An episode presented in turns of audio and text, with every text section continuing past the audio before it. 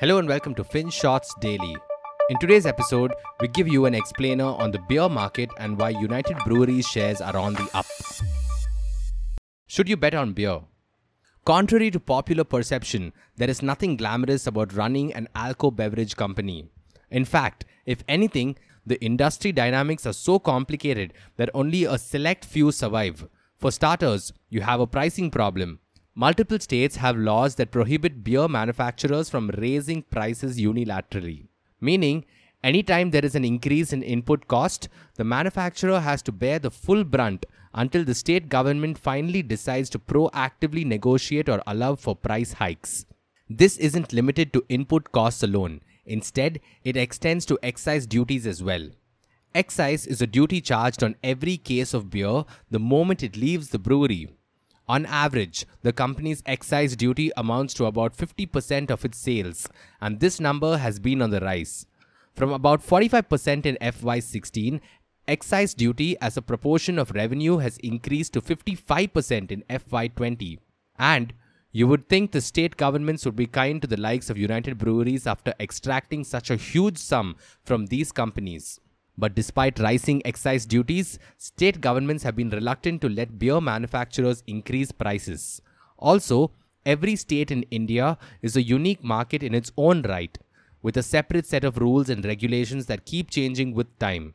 So, a company can simultaneously show excellent growth in certain regions but fail to sell in others. And there's a lot of uncertainty surrounding pricing power.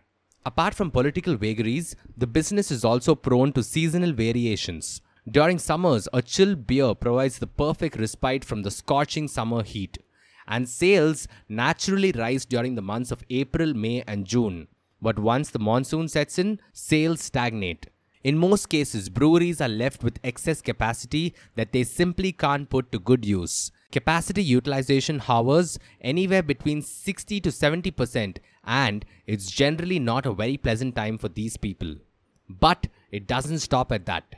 They also have to contend with prohibition, the act of banning the manufacture, sale, and transportation of alcoholic drinks within a particular location.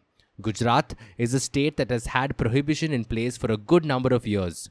There are a couple of other states that followed suit, but the problem here is that you never know if a new state is going to adopt prohibition.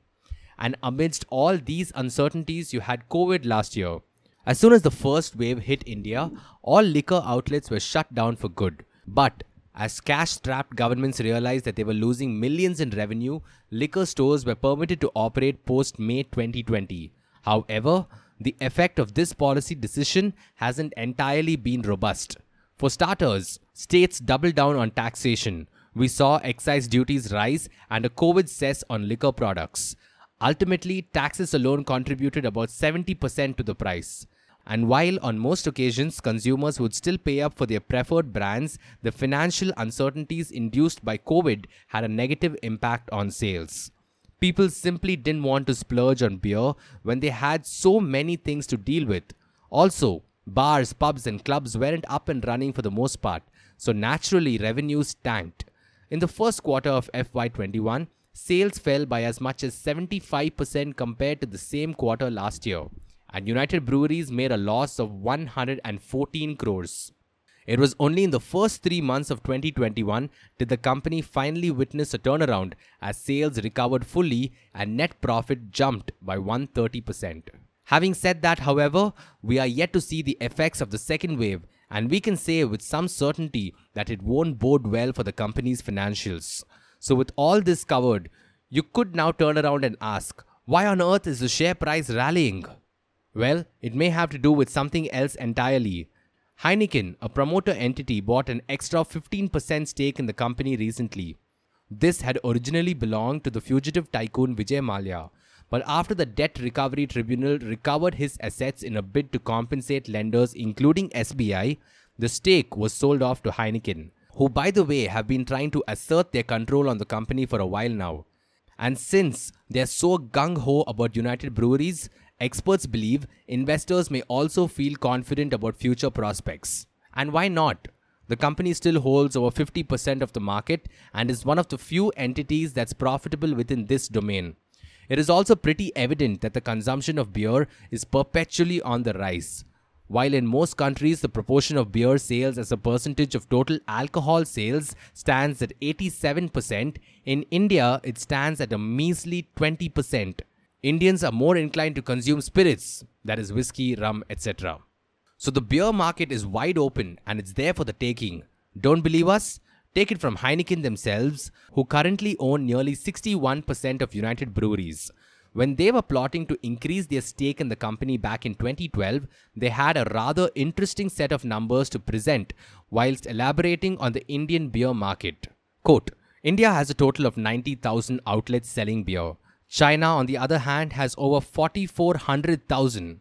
While an Indian has to work 46 minutes to buy a bottle of beer, a Chinese national in Guangdong can buy one after working for only 10 minutes. Unquote. Bottom line Beer is expensive and not enough outlets sell them. However, if government policies and tax structures are favorable, India could prove to be a valuable market for future expansion. So maybe they do have a point. Anyway, what do you think? Do you think UBL is primed for success or is this rally just a temporary blip? Let us know your thoughts by tweeting to us at the rate FinShots. Thank you for listening to today's episode. And if you want to share your feedback or suggestions, do drop us an email to hi at the rate finshots.in. Until next time.